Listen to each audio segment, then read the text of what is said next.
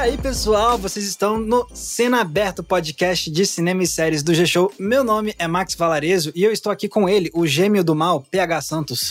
Caraca, é sério, já, já chegou assim, chutando tudo, né? Ah, beleza, muito bonito pra você, tá? Na verdade, eu sou o verdadeiro. ok. E você, Mikan, você é a gêmea do mal ou você é a gêmea do bem? Eu sou a gêmea do bem, poxa. Acho bom. Pois é, pessoal, a gente tá aqui hoje para falar sobre um conceito muito divertido. Não, Max, eu vou te interromper agora. Vai, pode interromper. Pronto, o irmão gêmeo do mal do PH me interromperia. O PH de verdade não faria isso. Exatamente, eu sou, sou do mal. Mas agora me veio, Mika, no RPG, você é boazinha ou do mal? Eu sou boazinha, eu sou lawful. É isso que uma pessoa do mal diria, é isso que uma pessoa do mal diria. Quer dizer, lawful pode ser do mal, né? Minha personagem, eu comecei como lawful neutral, mas hoje em dia eu acho que ela é lawful good. Ou seja, ela é leal e boa. É uma paladina, cara. Tá. Não tem muito o que, que fazer, né? Só pra saber, Max, pode continuar seus trabalhos aí? Desculpa, você é pago pra isso aí, né? Ah, Desculpa tá bom, aí, então. cara. Muito obrigado pela permissão. Por que, que a gente tá falando assim de gêmeos, não sei o quê? Porque a gente vai falar de um conceito muito divertido que são filmes gêmeos. Você provavelmente já reparou nisso, que você vai lá no cinema e aí você olha nos cartazes, pô, tem um filme sobre assunto X e tem outro filme sobre o mesmo assunto, são filmes tão parecidos e lançados tão perto um do outro. E isso aí é o que costuma se chamar de filmes gêmeos. E a gente vai falar hoje sobre isso, explicar mais um pouco esse conceito e explorar por que que isso acontece com tanta frequência, né? Por que que filmes parecidos estreiam tão perto um do outro? Tem várias explicações, como vocês vão ver. E a gente também vai aproveitar para fazer uma rinha de filmes gêmeos. Então, vai ser muito divertido. Mas antes de continuar, vale lembrar que esse aqui é um podcast que você escuta toda terça e toda sexta no G-Show, no Globoplay e nas demais plataformas de áudio digital. Bora falar de filme gêmeo, gente? Bora. Bora lá.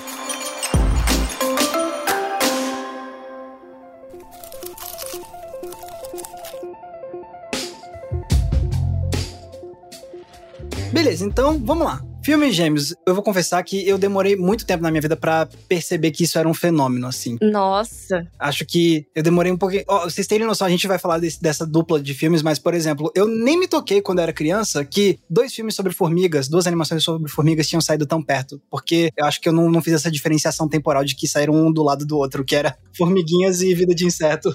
Nossa, eu lembro que eu, eu ficava revoltada. Eu achava que era um, um era cópia do outro e tudo mais, né? E a gente já vai falar mais sobre isso, que esse caso é bem emblemático. Mas eu lembro quando Formiguinhas estreou que eu pensei, nossa, é, é, tipo, é um vida de inseto feio. sabe? Nossa, eu acho mó mais bonitinho, mas enfim, a gente vai falar Não, é isso. que na época, né, eu era criança, então eu achava que as formiguinhas que. As formiguinhas que não eram as com Z, que era o caso desse filme, mas as formigas de vida de inseto eram mais redondinhas, assim, sabe? Mais coloridas. Eu era criança, então eu gostava mais, né? Ah, Em Formiguinhas, eles pegaram e fizeram uma formiguinha pra aparecer fisicamente o Stallone. Como é que isso vai ser bom? Como é que isso vai ser bonitinho? Não tem como. É, exato. Coisas da Dreamworks, não é mesmo? Ai, Gente, a revolta do proletário. Vocês não vão reclamar desse filme na minha frente, não. Não, não, não vamos reclamar. Estamos só falando da impressão quando era criança. sei não, hein? Só o gêmeo mal do PH pra gostar de formiguinhas, na minha opinião. Mas enfim. Isso é uma coisa que rola muito, né? E eu, eu sou muito dessas. Eu sempre penso, nossa, esse filme é meio que igual aquele. O que, que aconteceu? E quando a gente vai estudar essas coisas, vai ver informações sobre os filmes, às vezes a gente repara que eles foram lançados muito próximos uns dos outros, o que fica mais estranho ainda. E às vezes rola o, oposto. Não, e aqui eu trago também qual vai ser a minha posição nesse podcast, porque eu não sei nada, assim, do porquê que isso acontece. Você tem um vídeo, tá lá no, no canal Entre Planos e tudo, o pessoal pode assistir, mas eu não assisti esse vídeo e eu disse, não, vou assistir pra me preparar o podcast. Eu disse, quer saber? Não. Ouvinte, eu tô assim, perninha cruzada, porque eu dei só uma pesquisada, né? Filmes gêmeos, assim, cara, peguei uma lista aqui de uns 25. É muita coisa assim. E eu fiquei assim, caraca, onde é que eu tava, velho? Onde é que eu tava? Cara, tem muita coisa que é muito parecida, que é super parecida. É impressionante. Aí, se eu demorei então pra me ligar em- na existência de filmes gêmeos, PH demorou mais ainda. Ele descobriu hoje. 36 anos eu demorei, mas beleza. Não, mas você vai ver, PH, a gente vai falar de tanta história e tanto exemplo diferente aqui que você vai ficar, putz, é mesmo, né? Esses filmes aí saíram quase junto e é muito parecido, cara. Mas eu quero é o porquê, eu quero é o TCC do Max, eu quero, quero a tese completa. Nada. Mas é. Então, ó, pra pegar então esse seu gancho, então pegar por que, né, que acontece de saírem filmes tão parecidos um perto do outro, né? Assim, ah, será que é espionagem corporativa? Será que é coincidência? Será que é colaboração ou não? Não sei o quê. Tem, é um pouco de tudo, na real. E a gente vai poder trazer diferentes exemplos para falar, mas uma coisa que, que já dá para começar falando é que, gente, é, é uma das coisas mais comuns do universo é você terem pessoas diferentes tendo ideias iguais ao mesmo tempo, né? Sim, eu acho que é bem interessante falar isso, Max, porque tem coisas que não são simplesmente cópias tem coisas que acontecem porque as pessoas tiveram ideias semelhantes, porque ideias, elas não vêm do vácuo, né? Elas não surgem do nada. Normalmente, quem tem uma ideia de algum produto, alguma história e tudo, pegou de um ambiente, né? Pegou do contexto, então teve alguma inspiração. E essa inspiração muitas vezes não é só para aquela pessoa. É lógico que existe sim, plágio, mas também existe, por exemplo, um fenômeno social que pode fazer com que várias pessoas tenham a vontade de fazer uma história que tem determinada vibe. Sim. Ou que fala de determinado assunto. Então, sei lá, vai ter aniversário de 11 de setembro, as pessoas talvez queiram falar sobre esse tema. Afinal, elas estão pensando nisso. E é um fenômeno que afetou o mundo inteiro. Então, muita gente vai pensar sobre esse assunto. Ou então, aquecimento global, fenômenos sociais de determinados países as pessoas vão se sentir inspiradas a criar algo com base naquilo. E às vezes pode ser que elas vão pro mesmo rumo na hora de criar essas histórias. Exatamente. Não, total. E isso foi legal que você falou, Mika, porque aí tem diferentes quesitos, né? Então você acabou de falar do, do 11 de setembro. Não à toa, a gente tem filmes trigêmeos, na real, de, de 11 de setembro. Acho que 11 de setembro tem até quadrigêmeos, tá? Porque tem até filme que só de citar ali, né? Porque tá no contexto tal, você já pode colocar nesse balaio aí. Não, pois é, porque olha só, você teve o 11 de setembro, e aí, cinco anos depois, em 2006, estrearam três filmes com essa temática, que foi Voo 93, Voo United 93 e você tem também As Torres Gêmeas, que é o com o Nicolas Cage. Com o Nicolas Cage soterrado, né? Isso, exato. Ele e o, e o Pena. Isso, ele mesmo. Michael Penha. Então é justamente isso que você tá falando, Mika. Tipo, às vezes você tem um evento muito específico que marca a história e que vai inspirar a galera a querer contar histórias sobre isso. Não, e agora um achismo, tá? Também tem o lado de quem aprova. Porque tem o lado de quem tem a ideia, mas pro lado de quem aprova, que é o cara que vai financiar ou então bancar enfim, a distribuição quer que seja, também aquele fenômeno tá na cabeça daquela pessoa. Então passa mais fácil pelo filtro. Tem chega 10 filmes, sei lá, um sobre, só dando exemplo, um sobre um gafanhoto, um filme sobre um homem que carrega uma garrafa e um filme sobre as Torres Gêmeas. O que é que tá mais quente também na cabeça daquele cara que tem um, um quê mais comercial? Torres Gêmeas, ele diz, opa, esse aqui vai vender mais. E então eles vão aprovando em maior quantidade esses filmes. E aí alguns vão combinar, né? Exato. Pode ser isso também. Não, tô, não tenho informação, não. Pode ser isso. Mas faz sentido, porque é isso. O filme é um produto. E para um produto ser produzido, muitas vezes, né? Na maioria das vezes, se faz um estudo de assim: existe público que vai consumir esse produto? Então, os executivos eles vão pensar, cara, realmente, nesse momento parece que o mercado tá disposto a consumir uma história sobre 11 de setembro. Ou sobre temáticas young adult, né? Adaptações de livros para jovens adultos. Ou então sobre escolas de magia ou de fantasia. Então, é o tipo de coisa que também o mercado acaba definindo que tipo de história produzida, e isso faz também com que estúdios diferentes produzam histórias com temáticas ou até às vezes tramas parecidas, mesmo que sejam em ambientações diferentes, né? Só dar outro exemplo de filme e série, no caso, é porque eu não me lembro o nome do filme. É um filme que se passa lá em Chernobyl, né? É um filme de suspense e tudo, que se passa em Chernobyl. E teve a série Chernobyl, da HBO. Eles saíram no mesmo tempo, assim. Eu disse, gente, o que é que aconteceu com Chernobyl? Cara, foi uma parada muito simples que aconteceu com Chernobyl. Eles diminuíram o tamanho lá da área não habitável, né? Que não pode passar muito tempo, porque foi decaindo a radiação aos arredores. Então você pôde passar mais tempo filmando em Chernobyl. E aí começaram a surgir mais produções baseadas nisso, entendeu? Olha aí, que louco, não sabia. É uma parada meio simples, é um fenômeno normal, né? Eu sei que a gente vai continuar o assunto, mas só para também trazer coisas que assim, isso acontece hoje em dia também muito nas séries, né? Então, uma coisa que eu tenho visto é que tem rolado muitas séries sobre temas semelhantes, às vezes até de estúdios e streamings diferentes. Então, por exemplo, você tem Fire Festival, você tem vários documentários feitos a respeito, que é aquele festival que deu super errado e tudo, que os ricos foram e ficaram no meio da lama e tal. Sensacional, Fire Festival. Você tem versões diferentes dessa mesma história. Um deles é da Netflix, outro da Hulu. E assim, eles foram lançados ao mesmo tempo, sabe? Quatro dias de diferença, um estreou quatro dias depois do outro. Cara, é, pois é, e é aquela coisa. Caraca. Por quê? Porque é um assunto que tinha acabado de acontecer, basicamente, né? Era um evento recente, que tinha sido um fenômeno nas redes sociais. Quando aconteceu essa história, já tinha um monte de vídeo no YouTube cobrindo isso, já tinha um monte de reportagem e tudo. Então, era um tema que tava ali, assim, sabe aquela coisa, aquela frutinha, aquela mora prestes a cair da árvore. Então, assim, os caras foram lá fazer os documentários. E aí eu vejo que tem um fenômeno nesses últimos tempos muito de golpistas, né? Então a gente tem, por exemplo, Inventando Ana, que é a série da Netflix, mas também tem documentários sobre isso, né? E aí tem o Golpista do Tinder, que é um documentário, mas aí você vai pegar, às vezes, eles vão fazer a dramatização de uma história e o outro é um documentário. Várias coisas sobre o mesmo tema. E aí você fica, tá, qual que eu assisto, né?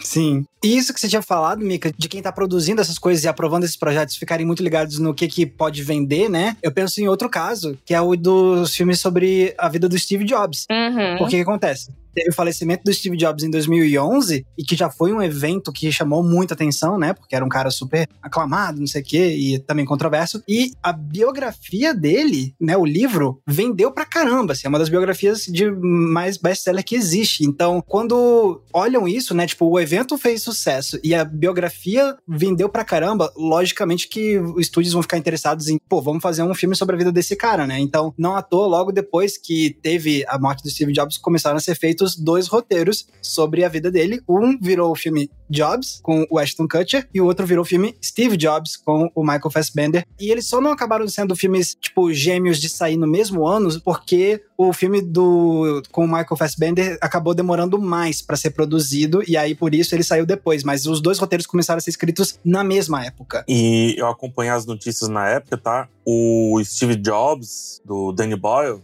né, com o Michael Fassbender no elenco e tal, roteiro fantástico, inclusive, do Aaron Sorkin, ele foi atrasado um pouco de propósito, viu? Ah, é? Pra não sair tão do lado do outro? É. Quando os dois foram anunciados praticamente juntos. Eu não sei se vocês vão lembrar disso ou se não, não existe essa recordação. Então, enfim, eu explico. Assim que saiu as primeiras fotos do Jobs vivido pelo Ashton Kutcher, todo mundo disse: caramba, é o Steve Jobs, isso é fantástico e tudo. E saíram depois algumas imagens do Michael Fassbender como Steve Jobs. Uhum. Não era o Steve Jobs, era o Michael Fassbender como Steve Jobs, entendeu a diferença?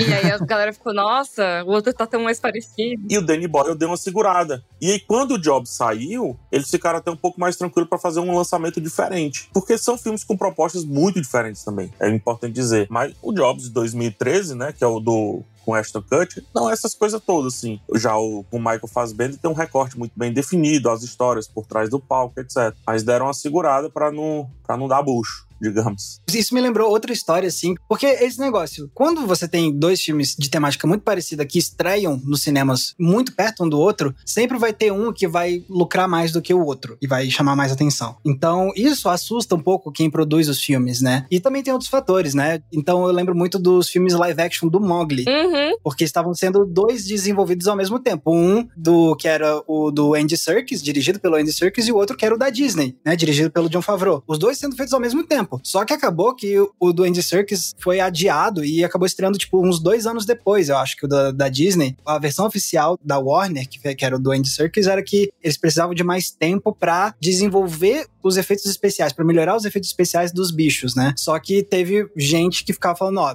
a gente não compra isso não. Então tem gente que acha que eles decidiram adiar a estreia do Mowgli deles pra não competir com o da Disney. E até teve uma época que eu confundia os dois, assim, porque são dois com muitos efeitos especiais. E você fica, tá, qual é qual? Será que já não teve o filme do Mogli esses tempos agora? E aí, sabe? Pois é. Então, isso é tão falácia, Max, porque o filme mudou de nome, pô. O filme era Mogli mesmo. E ele mudou pra Mowgli depois pra não confundir também. Ah, colocou o W? Colocou o W depois. No começo, o nome do projeto do Andy Serkis era a Mowgli's Movie. Era Mogli. M-O-G-L-I mesmo. É, exatamente. Com M-O-G-L-I, pra ficar mais claro. E aí depois colocou como M-O-W-G-L-I, né? Mowgli. Ah, não sabia. Depois do lançamento e do sucesso, isso que é importante dizer. Porque se o Mogli do Favreau tivesse sido um insucesso, eu acho que ele não mudava, não. Eu acho que eles iam tentar pegar esse vácuo aí. Caramba. E é muito louco, né? Porque eu pensei, isso é porque tava em domínio público a história, por exemplo, mas já tava antes, né? A história do Kipling já, já tava em domínio público, se eu não me engano, há mais tempo. Já tava há muito tempo. Então, por que agora as duas, né? Às vezes pode ser simplesmente coincidência, assim, nesse caso. É, e como sofre, né? Um dos filmes sempre vai sofrer, é o que o Max estava falando. Quando o Max estava falando, estava aqui na minha cabeça ressoando vários filmes que eu não vou citar para não queimar a pauta da segunda metade do programa, mas sempre tem um que sai ferido dessa disputa, né? Sempre tem um. É impressionante. É. É. Pra que você vai ver dois filmes iguais, assim? Não iguais, a gente sabe que cada filme é um filme, né? Mas uma pessoa, ela não vai ter vontade de ver dois filmes extremamente parecidos, tão próximos, eu acho. Ela vai ficar, ah, já vi esse filme, eu quero ver outro, quero ver o Transformers, não quero ver o Mogli, sabe? não sei. Ela vai querer ver outro assunto. É, não, se o pessoal já fica reclamando que os filmes de Hollywood hoje é tudo igual, quando ainda são filmes muito diferentes, que dirá quando saem dois filmes que de fato têm uma temática igual. Aham. Sim. A preguiça fica maior ainda, né? E às vezes tem coisa que, assim, é impressionante. Eu tava vendo aqui coisas que saem às vezes no mesmo ano. Tem, por exemplo, um caso que eu acho muito emblemático, que tem dois filmes sobre a juventude do Dalai Lama. Caraca. Que são Sete Anos no Tibete, que é estrelado pelo Brad Pitt. E tem o Kundum, do Martin Scorsese. Isso. É verdade. Então, assim, os dois saíram no mesmo ano, gente. Os dois são de 97. Nossa, eu não me toquei que os dois são do mesmo ano. Caraca. São do mesmo ano. E aí eu tava pesquisando, cara, por que que saíram no mesmo ano? E assim, pra ser sincera, eu olhei bem por cima na época, eu até pensei, será que é porque é aniversário do Tenzin Gyatso, que é o Dalai Lama atual e tudo? Não, cara, meio que não. É só dois filmes que saíram no mesmo ano sobre o mesmo personagem. Ah, agora você me lembrou do Hitchcock. Uhum. Ai, mesmo. Né? No mesmo ano saiu do Hitchcock e o The Girl, que é Sim. sobre o Hitchcock, dire- di- diretamente também. É, um é o Anthony Hopkins, né? Interpretando o Hitchcock. Isso. E o outro é com aquele ator britânico, cujo nome eu esqueci. É o Toby Jones e a Sienna Miller. Isso, Toby Jones, exatamente. E Toby Jones tá em outro par de filmes gêmeos biográficos que foi sair por coincidência também. Um era o filme do Capote, com o Philip Seymour Hoffman, e o outro também era um filme sobre o Truman Capote, que o Capote é interpretado pelo Toby Jones. É verdade também. Caraca, para de explodir. Ah, Gente, eu vou precisar comprar uma cabeça ali. é também do mesmo ano, Max? Um saiu no ano seguinte do outro, na real. Aham. O Capote com o Philip Seymour Hoffman saiu em 2005 e o Confidencial, que é com o Toby Jones, saiu em 2006. Tá, só pra quem não tá sabendo quem é o Toby Jones, é o, é o Zola, lá da Marvel, tá? Que aí Isso, vai é. ficar claro na cabeça de todo mundo, talvez. E aí tem uma história de bastidores engraçada com essa dupla de filmes gêmeos, que é assim, um dos roteiristas do filme conta que ele terminou de escrever o roteiro do Confidencial com o Toby Jones. Quando ele terminou, aí ele foi ligar pro produtor do filme e falou: "Terminei o roteiro do filme do Capote". E aí o produtor falou: "É, eu sei, eu tô com ele aqui na minha mesa agora". Ai, não! não brinca. E aí ele se tocou que ele tava com o roteiro do outro filme do Capote com o Philip Seymour Hoffman na mesa. Muito bom. Parabéns.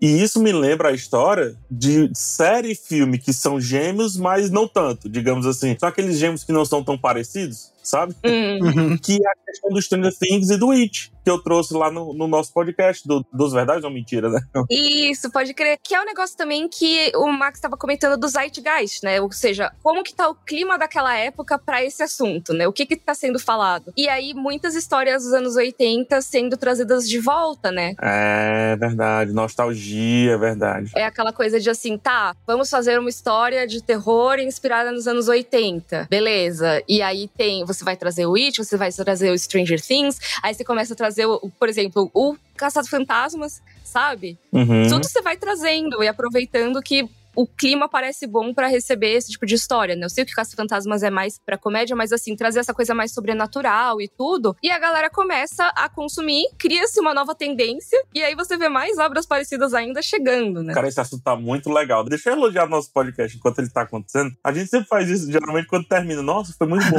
Elogia. esse assunto tá muito legal. Eu tô, tipo, banquinho da praça aqui assistindo.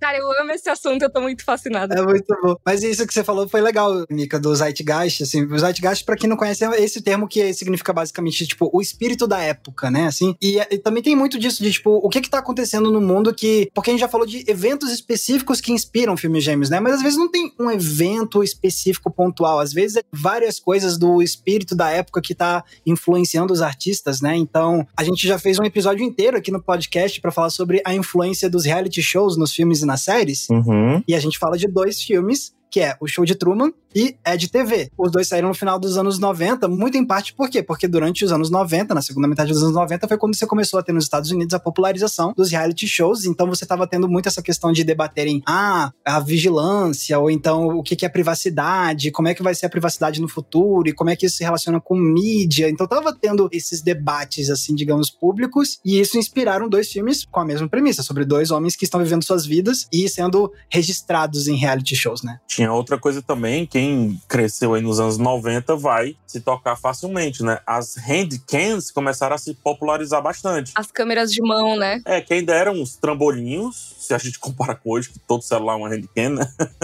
Mas na época tinha aquelas fitinhas menorzinhas que aí o pai colocava, o pai ou a mãe ficava filmando tudo, assim, coisas aleatórias e tudo. Filmes caseiros, né? É, se popularizou muito aqui no Brasil, inclusive por conta da Zona Franca de Manaus, né? Mas nos Estados Unidos já era bem popular e aí acaba que as pessoas começam a discutir essa questão. Tá, e, essas câmeras? Todo mundo tem uma câmera e como é que é e tal. E a gente descamba muito tempo depois para várias produções parecidas com Black Mirror, do tipo, pô, esse filme é muito Black Mirror, porque é a discussão do momento, essas telinhas pretas que estão na nossa frente o dia inteiro, entendeu? Não tem nenhuma coincidência maior do que isso, né? E às vezes você tem um filme que usa essa tecnologia e acaba inspirando vários outros, né? Acho que no caso da Handcam, um caso muito específico é a Bruxa de Blair. Perfeito. Então, assim, você tem a Bruxa de Blair que usa o conceito da câmera portátil que você pode usar para transformar um novo subgênero que é o da filmagem encontrada, né? O found footage. E aí, isso só existe por causa dessa época.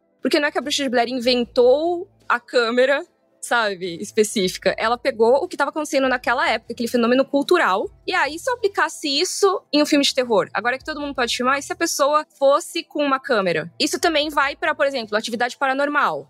Tá, as pessoas podem ter câmeras dentro de casa agora, todo mundo tem? Bora. É isso mesmo. Por mais que não seja filmes gêmeos, eu acho que esse fenômeno que você falou nos ajuda a pensar muito do como que a arte ela flui e os seus vários dispositivos, como que eles interagem com esse fluxo. A gente gira, gira, gira de Bruxa de Blair, a gente necessariamente vai cair em Cloverfield, que é muito tempo depois, mas que surge por conta daquele tipo de fenômeno do filme que será que é verdade, será que é mentira, como é que ele é vendido, como é que é o marketing, o lance da handcam e por aí vai. Então, muito interessante como o meio, tanto a partir dos equipamentos, da evolução da tecnologia, como também desse zeitgeist, do que acontece na sociedade e tudo, vai influenciando as ideias e às vezes se choca, né? Às vezes uma se bate com a outra e é isso. A gente tá vivendo hoje a questão do filme de vilão. Então, os vilões, eles começaram a aparecer de um jeito que não aparecia. O que dá no mesmo ano, sei lá, um, o Mirror Mirror e o Snow White, né? Sim, a Branca de Neve e o Caçador, que são do mesmo ano mesmo, né? Live action as duas. Exatamente. E agora vai ter a versão live action da Disney com a Rachel Zegler também, ou seja, outra Branca de Neve. Que isso também tem histórias clássicas que são trazidas de volta. Para esse ano estavam previstas três versões do Pinóquio, inclusive. Nossa senhora. Tem a do Del Toro, aí tem um live action da Disney. e tinha um outro ainda. E assim, no mesmo ano, gente. Eu pensei que a do Del Toro era da Disney, não é não? Não, o do Del Toro é da Netflix. Da Netflix. Ih, fiquei tristão agora, hein? Infelizmente, o Del Toro não vai fazer a da Disney.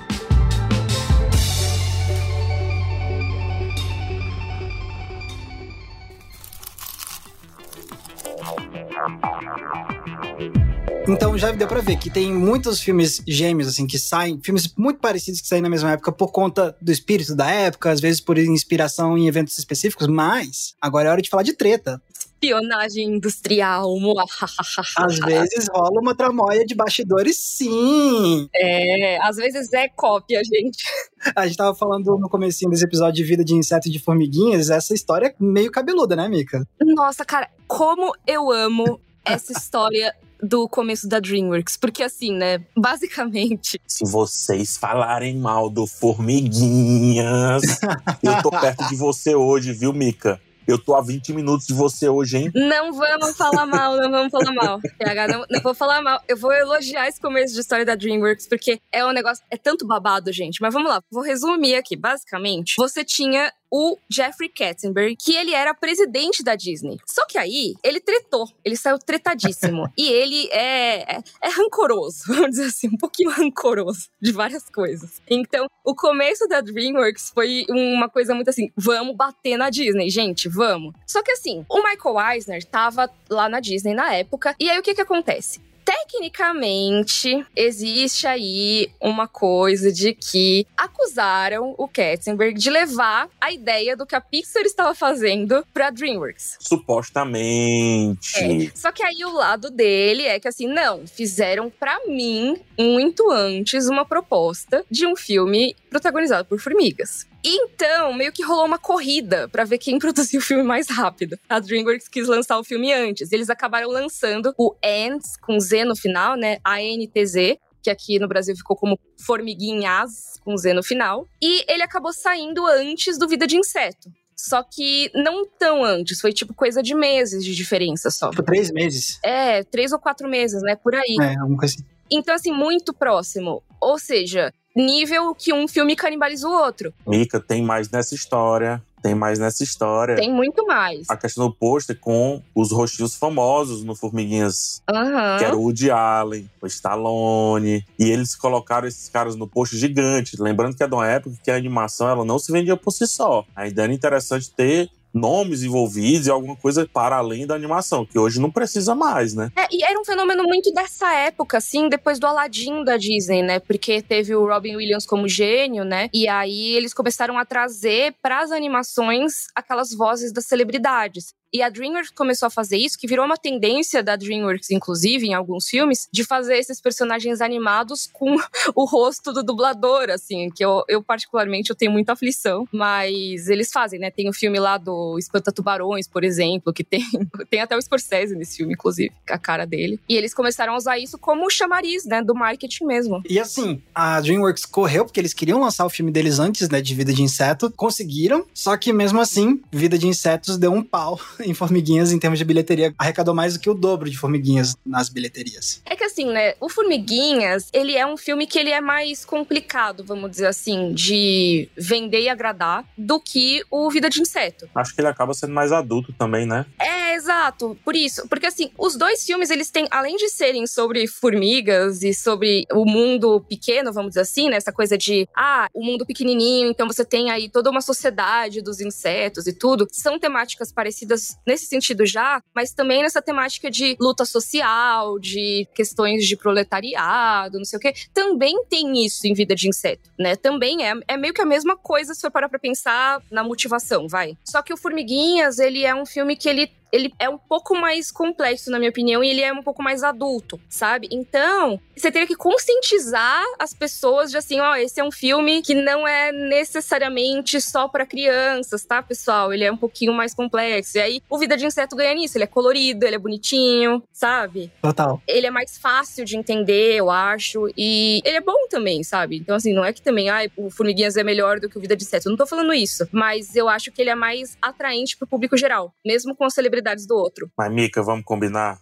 O Formiguinhas é muito feio, né? Ai, tadinho. Gente, é, é, isso. É começo da animação, começo da animação 3D computadorizada. Não, eu tô comparando nesse contexto. Eu tô comparando nesse contexto e com Vida de Inseto. É muito feinho. É que o, o Vida de Inseto é tão bonitinho.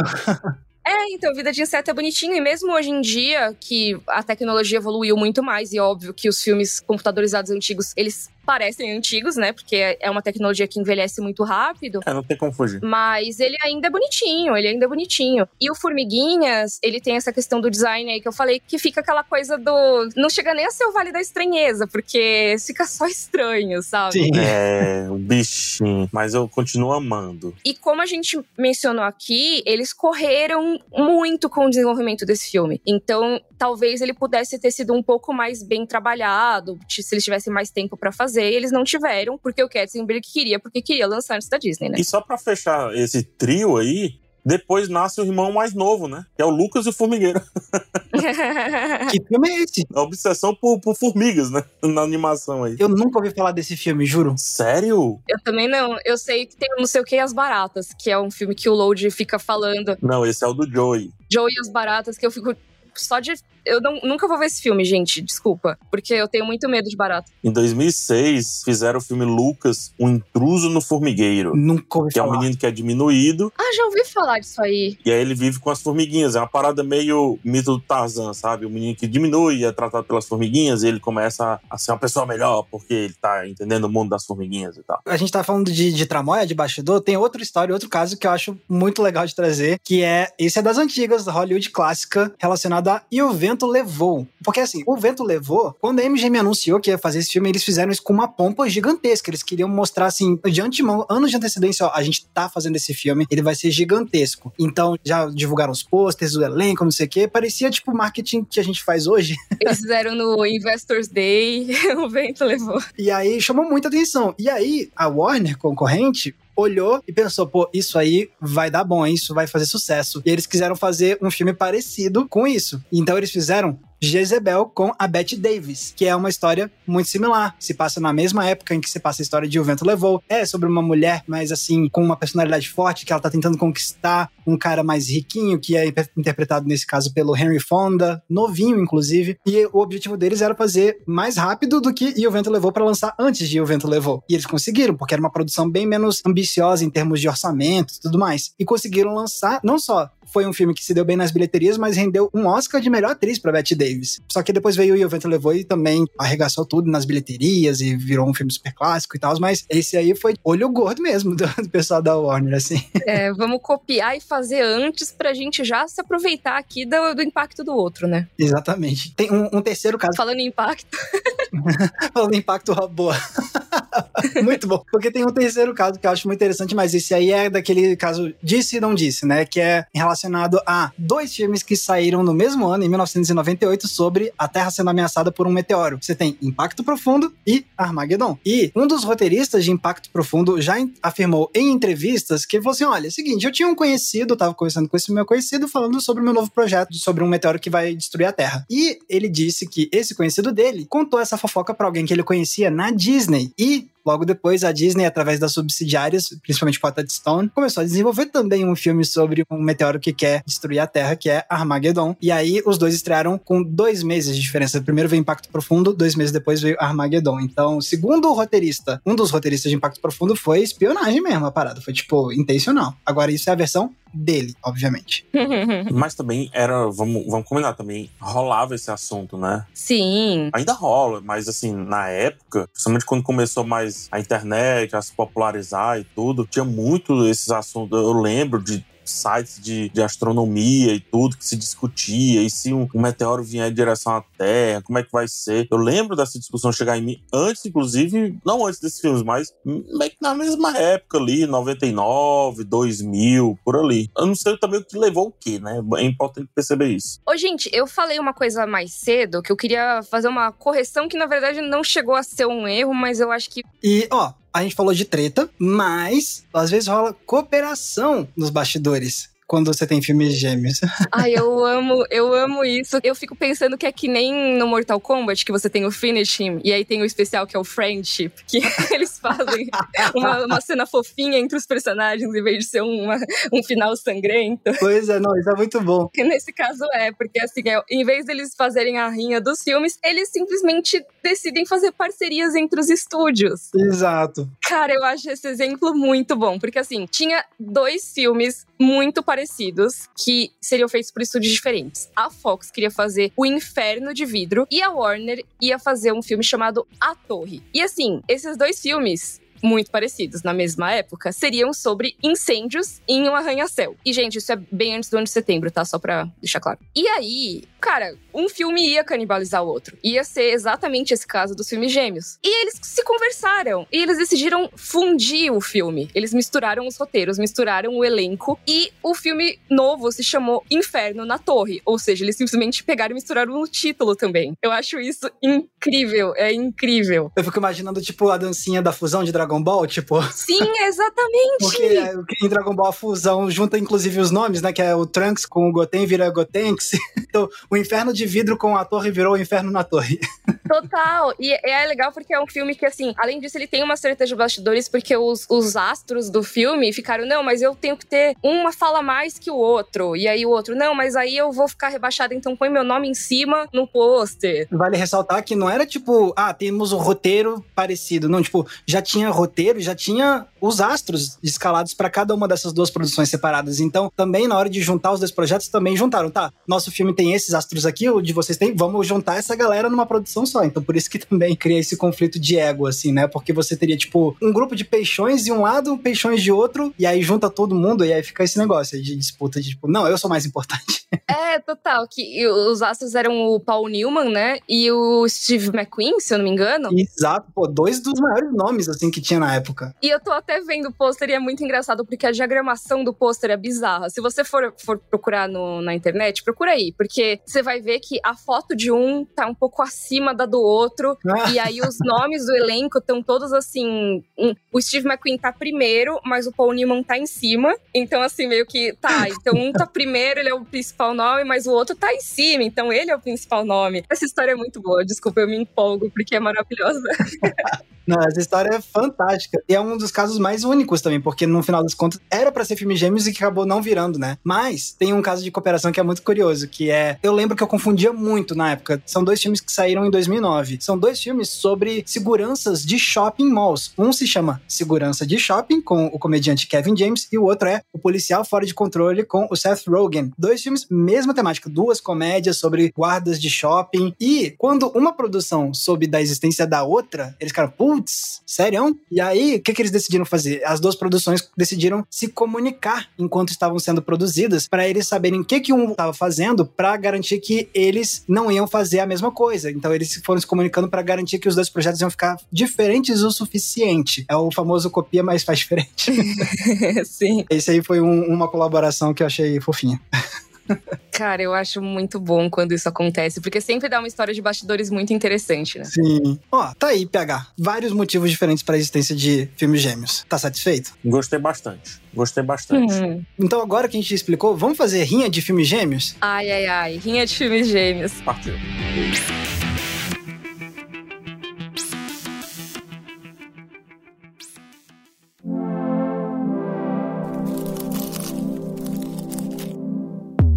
Então, como é que vai funcionar isso aqui? A gente separou alguns pares de filmes gêmeos e a gente vai aqui dizer em quem a gente votaria para dizer qual dos dois filmes gêmeos seria o vencedor, qual é o melhor. Eu amei. Mas, ó, comentem nas redes também, né? Com a hashtag podcast sendo aberta. Pois é. Porque a gente quer saber quem ganha nessas enquetes aí também. Perfeito. então vamos lá. Começando, um par que a gente já citou. Show de Truman ou Ed TV? Ah, aí é sacanagem. Esse aí acho meio, meio babada, né? Tipo. É, o Show de Truman foi o filme que ficou pra posteridade. Eu acho que o Ed TV é relevante, sim, ele é um fenômeno da época, mas Show de Truman é extremamente influente até hoje. Acho que não tem nem dúvida. E, e muito atual até hoje, né? Acho que o Show de Truman ele conseguiu conversar melhor sobre o assunto reality show e o Ed TV consegue conversar melhor sobre o assunto fama espontânea, tipo assim, fama por acaso, sabe? Uhum. Se houvesse esse recorte, ah, vamos discutir como a fama é ruim, como a fama destrói, não sei o quê, talvez o Ed TV ele possa ter uma, uma, certa, uma certa relevância além do show de Truman, porque o que o show de Truman tá discutindo muito é a questão do reality show, o domo, a prisão que foi feita daquela pessoa que nem escolheu ser vigiada o tempo inteiro, digamos assim, né? Então, uhum. são filmes parecidos, muito parecidos, cujo cerne é o mesmo, mas quando você vê para onde as discussões descambam, eu penso que são bem diferentes, assim, bem diferentes mesmo, sabe? Eu prefiro, em vários aspectos, o show de Truman. Mas tem, nesse aspecto específico da fama, o Ed TV, ele, ele coloca um narizinho ali de vantagem, vai. É, porque o, o Truman, a gente não vê muito a vida dele fora. Até porque não existe, né, coitado. É, exato. O filme, ele, ele vai mostrar as pessoas acompanhando fora, mas não vai ver como ele reage depois que acontece a história do filme, né? Então... Que eu já falei que eu adoraria, né? Nossa, show de Truman 2, já pensou? Ele querendo voltar. We have to go back, Kate. We have to go back. Infelizmente com o Jim Carrey não, não rola mais, né, eu acho. Então, o show de Truman venceu aí. Agora eu vou fazer o PH suar, porque vamos lá, vida de inseto ou formiguinhas? Ai, ai, ai. Eu voto vida de inseto, assim, tranquilo, tranquilo. Vai, vai, dá o show de vocês dois aí. Dá o show de vocês dois. Ó, eu vou votar em vida de inseto e digo por quê. Porque eu acho que formiguinhas é muito interessante, mas eu acho que ele teve muita coisa que prejudicou ele na hora de desenvolver na correria, sabe? Principalmente no visual. Eu acho que o visual é interessante, mas não é, oh meu Deus. E eu acho que a história, que é a parte interessante, ela é prejudicada pelo visual, sabe? Pelo design. Acho que é um filme meio, meio estranho. Mas eu gosto muito dele. Tô com você, Mika. Só que eu acho que o Vida de Inseto, ele é mais, assim, ele traz temáticas interessantes, ele é fofo, e eu gosto muito dele, de qualquer forma. Tamo junto, assina embaixo. Você, PH, qual é o seu voto? Se for pra ouvir como podcast, é Formiguinhas. eu acho que é o Formiguinhas, assim, porque eu acho que os dois têm seus. Não é problemas, é. Como é que eu posso dizer? Os dois têm suas limitações técnicas, dada a época. O Formiguinhas é mais evidente, a Mika contou muito bem o histórico, parte do histórico eu nem sabia, inclusive. O que me dá um pouco mais de crédito pro Formiguinhas, porque eu acho que acaba mostrando que no final quem vence é a história. Não tô dizendo que a história do Vida de Inseto é ruim, não é isso. Mas a história do Vida de Inseto, eu me vejo às vezes ela tentando agradar. E a do Formiguinhas é um pouco mais pessimista, se liga, assim, às vezes. Ela é mais crua, né? Mas, é, talvez. Eu vejo mais a questão ali do operário acontecendo, sabe? E tem planos, assim, que eles não conseguiram fazer, acho que como eles queriam, mas, tipo, operário subindo mesmo e convencendo os demais, e você vê o formigueiro mudando de baixo para cima, saca? Eu acho isso tão massa, assim, que aí eu, eu não consigo ir no Vida de Inseto. Eu peço desculpa. Eu sei que o Vida de Inseto, ele é mais tocante. Sim. Né? Ele consegue ser um pouco mais coração. E o Formiguinhas, ele é mais, uou, é isso aí e tal, não sei o quê. Eu prefiro mais o Formiguinhas. E se tivesse um remake de Formiguinhas, hein? Com a tecnologia de hoje, talvez fosse melhor. Poxa, não seria uma má ideia, mas aí teria que vir também o remake do Vida de Inseto pra gente continuar a disputa. Boa. Sim. Ó, eu quero trazer um para agora, que esse pra mim é, é um pouco pegado, esse aqui. Dois filmes que saíram em 2006, filmes de suspense, que se passam no século XIX, com ilusionistas, com mágicos. A gente tem O Ilusionista, com Edward Norton, e tem O Grande Truque, dirigido por Christopher Nolan. Zero pegado. Zero pegado, participei de podcast na época, já tava gravando podcast, zero pegado. Max, esquece o grande truque é o grande truque. Ah, é. Então, em 2006, se você me perguntasse qual dos dois, eu teria respondido o ilusionista. Porém, hoje, meu voto é diferente. Hoje é o grande truque que. Cara, meu coração palpitou. Talvez. A gente já falou sobre o Nolan aqui, já, vocês já sabem que eu não sou o maior fã do Nolan, porém, pra mim, o grande truque é um dos melhores dele. É, total. É um, é um dos melhores nisso eu também vou no grande truque, porque assim, o Ilusionista, eu acho ele um filme muito, muito divertido, assim, de assistir, sabe? Ele, ele me intriga, eu gosto dele. É, ele é um suspense eficiente, né? Tipo... É, sim, mas eu acho que ele, ele depende muito das reviravoltas dele e, tipo, daquela coisa de tudo no final, só que não de um jeito tão legal quanto no grande truque, eu acho, sabe? Então,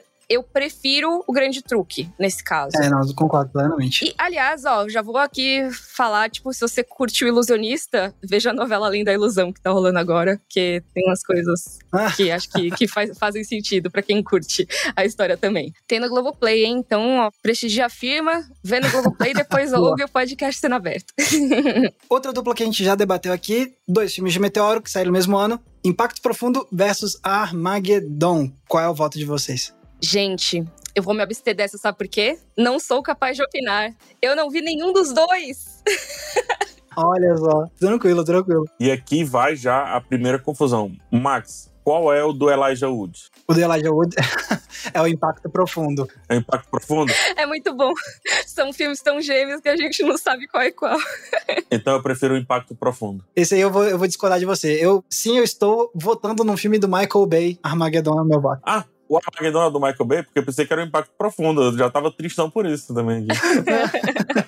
Ah, gente, mas assim, se tem um filme que eu imagino que o Michael Bay faria bem, é um filme que tem um meteoro caindo, explodindo coisa. Assim, de novo, eu tô falando total de. Eu não vi esse filme, gente. Então, perdi muito tela quente, provavelmente. Não vi. O Impacto Profundo é um filme que por muito tempo validou uma história que teve lá em Fortaleza, que ia ter um tsunami em Fortaleza, sabe? Como assim? É, tem um comunicador lá em Fortaleza, que é esse comunicador que fica fazendo enxame, né? Como a gente costuma dizer, que fica aumentando as coisas. Aí disse que ia ter um tsunami em 2013, 2014, uma parada dessa assim. É. E, obviamente, a galera, o público-alvo, né? Acreditou e criou essa história, e os jovens, o que é que eles fazem? Zoeira, né, com relação a isso. E eu lembro muito, sempre que conta essa história que ah, vai ter um tsunami em Fortaleza, aí tem uma serra que é muito conhecida, a Serra do Baturité, tem Guaramiranga, Bacuti, etc. E aí o pessoal dizia, "Ah, todo mundo vai ter que ir pra Serra do Baturité, não sei o quê. Eu lembro que eu sonhei, eu subindo a Serra do Baturité, Pra fugir do tsunami. de motinha, que nem o Elijah Wood subiu no impacto profundo pra se salvar, entendeu? Ah, Então é por isso que esse filme é, é- é muito melhor do que o Armageddon, muito melhor. Entendi. é pelo sonho de trauma do PH. Exatamente. Eu subi motinha, gente. Ó, a gente tá acabando o nosso tempo, mas o que, que você acha de a gente fazer agora o restante bem relâmpago, assim? Eu falo a dupla, vocês votam, e aí eu vou pro próximo. O que, que vocês acham? Ah, então vamos lá. Relâmpago Marquinhos ou Carrinhos? Muito bom. Os carrinhos, obviamente.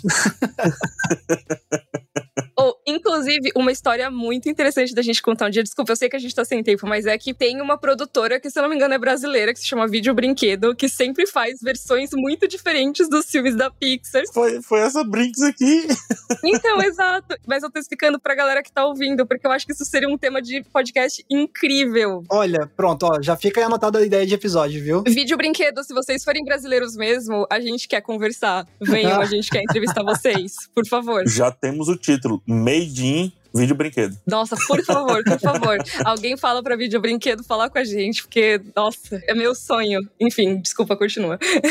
Olha, animação. Duas animações sobre pinguins. Happy Feet ou Tá Dando Onda? Ai, dificílimo. Olha, Happy Feet pra mim. Rap Fit ganhou o Oscar, tá dando onda, porque tem o Frio de Janeiro, que é o melhor trocadilho que existe. Tá dando onda. Tá dando onda, o tempo venceu. Mas eu vou colocar um trigêmeo aí, viu, Max? Desculpa. Happy Feet, Tá dando onda ou Marcha dos Pinguins, que saiu no mesmo ano? Ah, Pode crer. Happy Feet, porque Happy Feet tem uma cena zoando. Não, tá dando. Aliás, tá dando onda, tem uma cena zoando o, o documentários estilo Marcha dos Pinguins, se eu não me engano. é verdade. Eu prefiro Tá dando onda. É muito bom, tá dando onda. É um documentário, né, ainda por cima. É, é muito bom esse filme, enfim. Gente, tem um frango. Enfim. Tem um frango surfista, é bom demais. Ó, dois filmes que saíram em 2016 sobre super-heróis brigando entre si: Capitão América Guerra Civil ou Batman vs Superman. Esse é babada, né, gente? Ah, Guerra Civil, velho. Capitão América Guerra Civil. Guerra Civil, apesar de eu não curtir, melhor que o Batman vs Superman, assim. Sim, com certeza. Steve Jobs com Michael Fassbender ou Jobs com Ashton Kutcher? Steve Jobs com Michael Fassbender. Eu já, já entreguei. Michael Fassbender, total. É, eu acho que o Fassbender também. Dois filmes que saíram em 2013 sobre a Casa Branca sendo atacada. Você tem Invasão à Casa Branca com Morgan Freeman e Jared Butler, e você tem O Ataque com Jamie Foxx e o Channing Tatum. Cara, sei lá. E aí eu vou colocar outro filme, tá? O Mordomo da Casa Branca também. O Mordomo da Casa. Não, pega. Em 2013 também. Eu vi o Mordomo da Casa Branca. O Mordomo da Casa Branca foi o que eu vi, eu votaria nele. É o ano da Casa Branca. Boa, Eu votaria na Invasão à Casa Branca. Eu vou no Invasão também. Mais um aqui pra fechar. Procurando Nemo versus o Espanta Tubarões. Nossa, Procurando Nemo esmurra o espanta-tubarões. Ele espanta o espanta-tubarões, cara. Procurando Nemo dá um tapa em Espanta Tubarões, assim. Só pra pegar o Will Smith. assim. Ah, nem se fala, nem se fala. Dá nem pra comparar, não. É, assim, o Espanta-Tubarões, ele é um fenômeno cultural engraçado, assim, interessante. Mas como filme, pelo amor de Deus, o Procurando Nemo é muito mais. É um filme meme hoje, né? Inclusive. É, exato, é um filme meme. É essa coisa da cara dos artistas, dos personagens, é muito. O Espanta-Tubarões é basicamente isso ao extremo. É muito louco. Deixa eu fazer só uma. Deixa eu fazer uma. Saíram no mesmo ano também. Matrix ou Cidade das Sombras? Matrix, pelo amor de Deus. Assim, Cidade das Sombras, ok, mas Matrix é muito maior. Matrix, Matrix, Matrix. Tô só checando, gente. Calma, relaxa. tá tudo certo. Mas, ó, pessoal, a gente fez aqui a nossa rede de filmes gêmeos e, como a Mika falou, manda pra gente nas redes sociais. Tem algum par de filmes gêmeos aqui que a gente não citou e que merecia ter entrado ou na rinha ou no debate principal? Marca a gente com a hashtag podcast cena aberta. E Agora eu quero saber, pessoal, já que a gente tá falando de redes sociais, onde as pessoas podem encontrar a gente nas redes sociais. PH Santos. Você me encontra buscando PH Santos no YouTube, no Twitter e também no Instagram. Pode ficar à vontade. E o TikTok, PH? Ah, e o TikTok, é porque eu ainda tô. Eu ainda me esqueço disso. E o TikTok? Ok. E você, Mika? Ó, você me encontra no canal Maquin, que Maquin. é a, é a minha versão, minha versão gêmea, entendeu? É, É o Miquenha, Miquenha.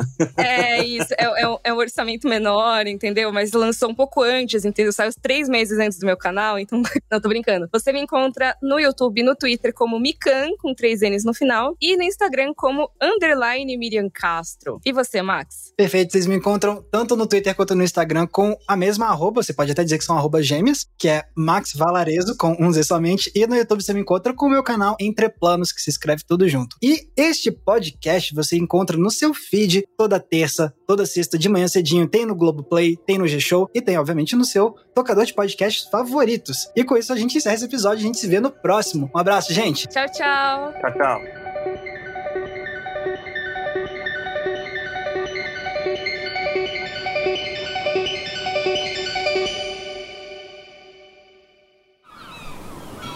Este podcast foi editado pela Maremoto.